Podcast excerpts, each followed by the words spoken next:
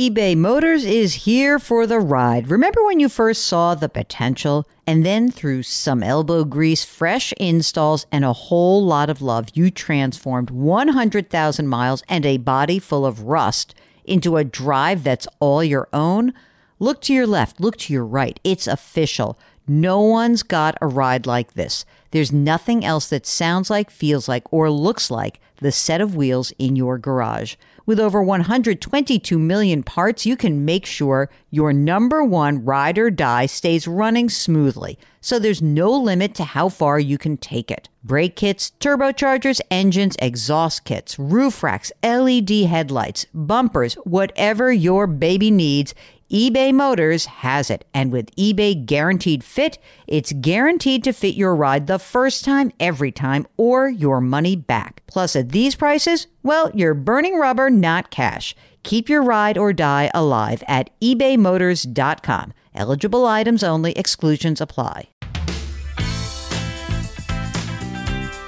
Welcome to the Jill on Money podcast. It's Saturday, September 19th.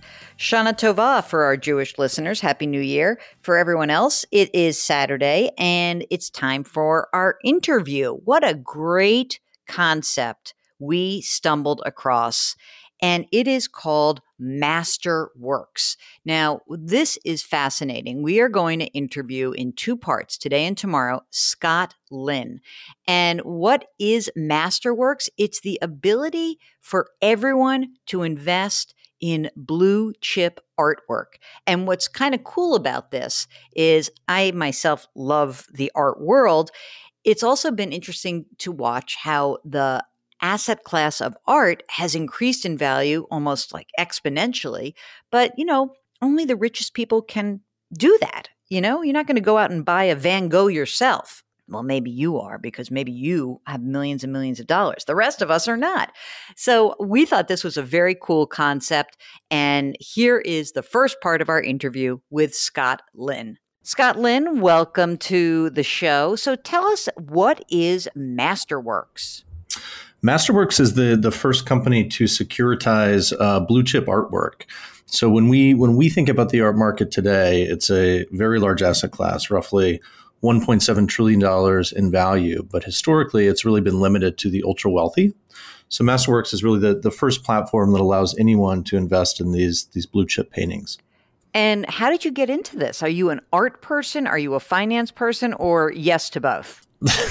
it's a it's a great question. So I, have been collecting art for nearly 20 years. Have a top 100 collection in the U.S., uh, but I've also been starting tech companies over over the same period of time. So personally, I've I've just found the the asset class to be really interesting. I, I, mean, when when we analyze it or when our research team analyzes it, we see the performance characteristics are better um, in most cases than than public equities, but there, there just isn't an easy way for people to invest in it today. Let's just kind of go back and and say a little bit about how has the art market fared over say the last 20 or 30 years. Like tell us a little bit of the story behind the appreciation going on in the art market. If you look at the the data behind the art market, what you see is that roughly the top 100 artists, and these are artists that are that are household names, artists like Picasso, Basquiat, etc., um, comprise about 65% of the art market.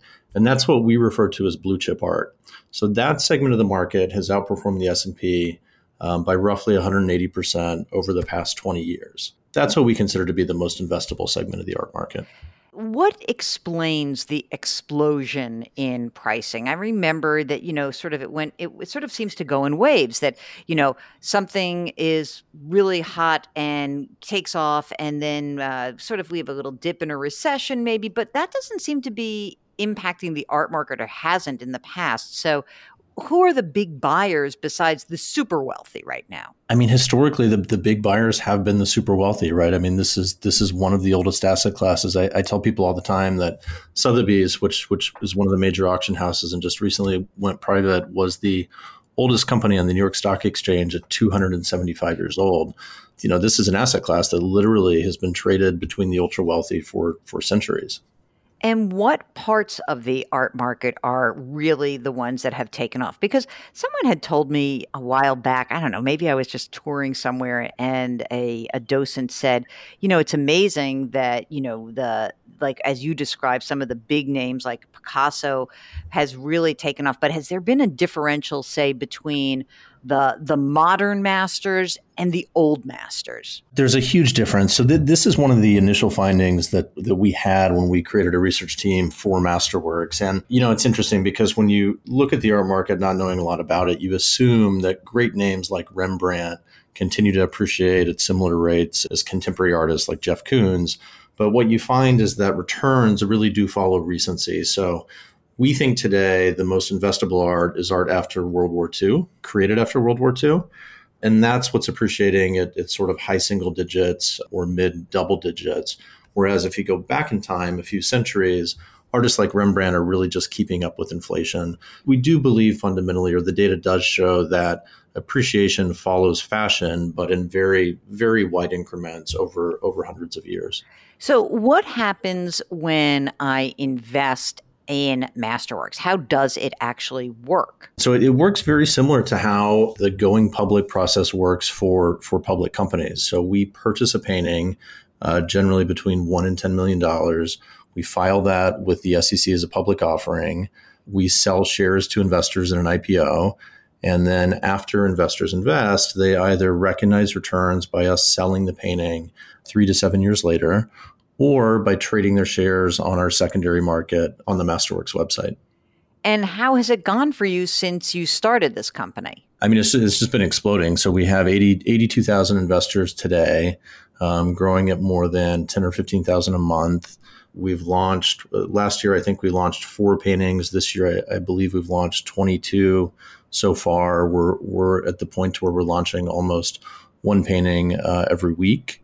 So it's you know it's there's, there's definitely a ton of demand from people who I think historically have just just felt like they haven't been able or they don't know how to access this asset class.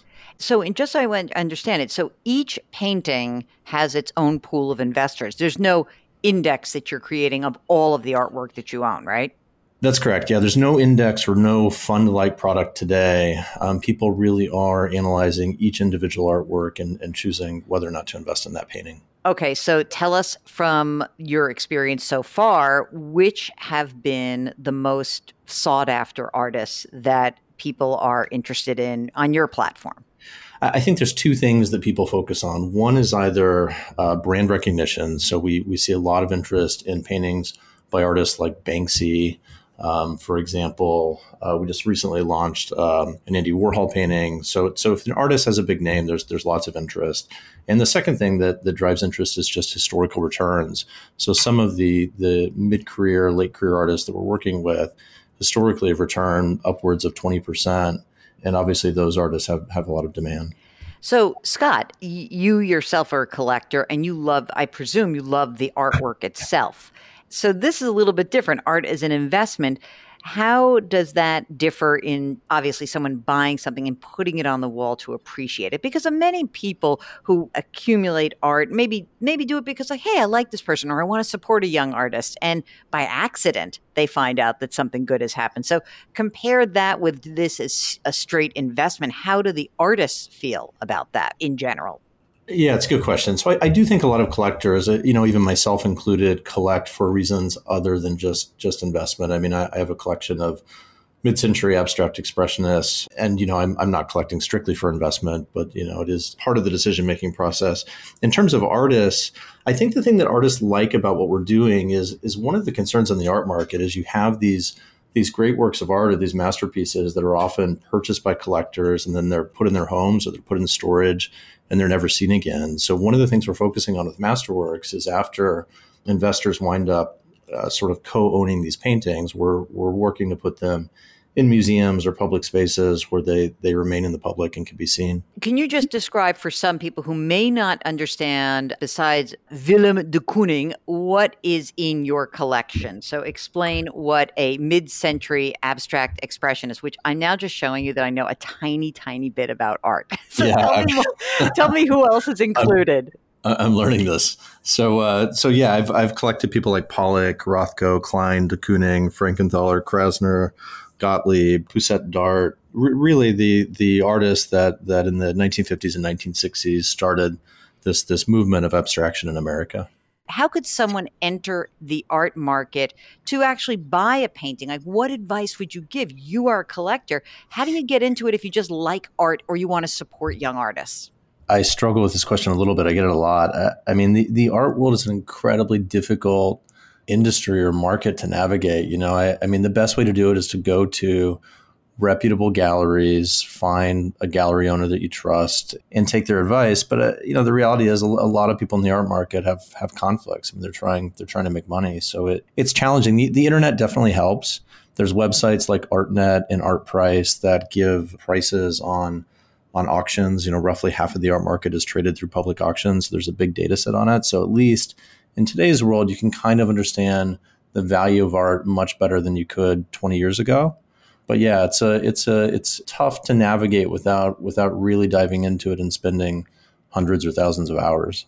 So, how do you know if you have a reputable gallery? Well, I guess when I say reputable gallery, you know, in my world or in the Masterworks world, that that really means a mega gallery. So mm-hmm. that's you know, those are the galleries like Gagosian or Pace or Zwirner that that represent some of the the top living artists in the world. there's obviously lots of lots of small galleries, to, you know, around the world that, that that aren't reputable and that do sell things for for much more than they're worth. But I think the reality is it's it's just hard in the art market today to spend less than five hundred thousand dollars a painting and have it have it be investment grade. That's kind of the sad reality. So I think I think you just have to buy things that you love at lower price points, independent of trying to to make money on them. So you also are now a gallery owner through this company because the artwork that you accumulate, you actually have in a gallery until you sell it. Is that correct? Yeah, so Masterworks has a gallery in Soho where investors can can stop by and, and look at the paintings. That is, you know, that's important to us, and we we do want to continue to show art publicly. So I, yeah, I mean, we always encourage people to swing by how are you doing in the pandemic with that? I mean, is it by appointment or how, what's happening? It's definitely slow. I mean, Soho in New York is, I think it's going to take a while to get back to normal. How has the art market changed amid the pandemic besides galleries? What's been happening in, in the last six to eight months? You know, it's it's a really good question. So we actually published a report with Citigroup at the end of 2019 on correlation between art as an asset class and other asset classes. And basically what we concluded is that art does not trend in the same way as other asset classes. So that you know this is kind of timely in that we we published this report with this conclusion, and then the pandemic happened, which was the real the real test to see whether or not our conclusion was right. And what we found and, and what we've seen is that art prices have continued to go up despite uh, everything else going on in the world right now. And and for better or for worse, that's probably because our prices continue to be linked to the, the ultra wealthy. So, you know, as long as that that 1% grows, we see our prices continuing to do the same. Okay, that was the first part of our interview with Scott Lynn of Masterworks. If you want more information about Masterworks, we'll have a link to their website, so don't worry. If you have a financial question, send an email. Ask Jill at jillonmoney.com. Ask Jill at jillonmoney.com. And if you hop onto our website, jillonmoney.com, you can sign up for our free weekly newsletter. We sure would appreciate that. Mark works really hard on that one.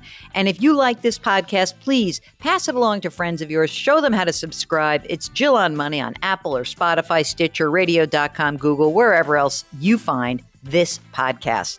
Once again, as always, wash your hands, wear your masks, maintain your physical distancing, and put your hands metaphorically on someone's back. Do something nice for somebody today. We'll talk to you tomorrow.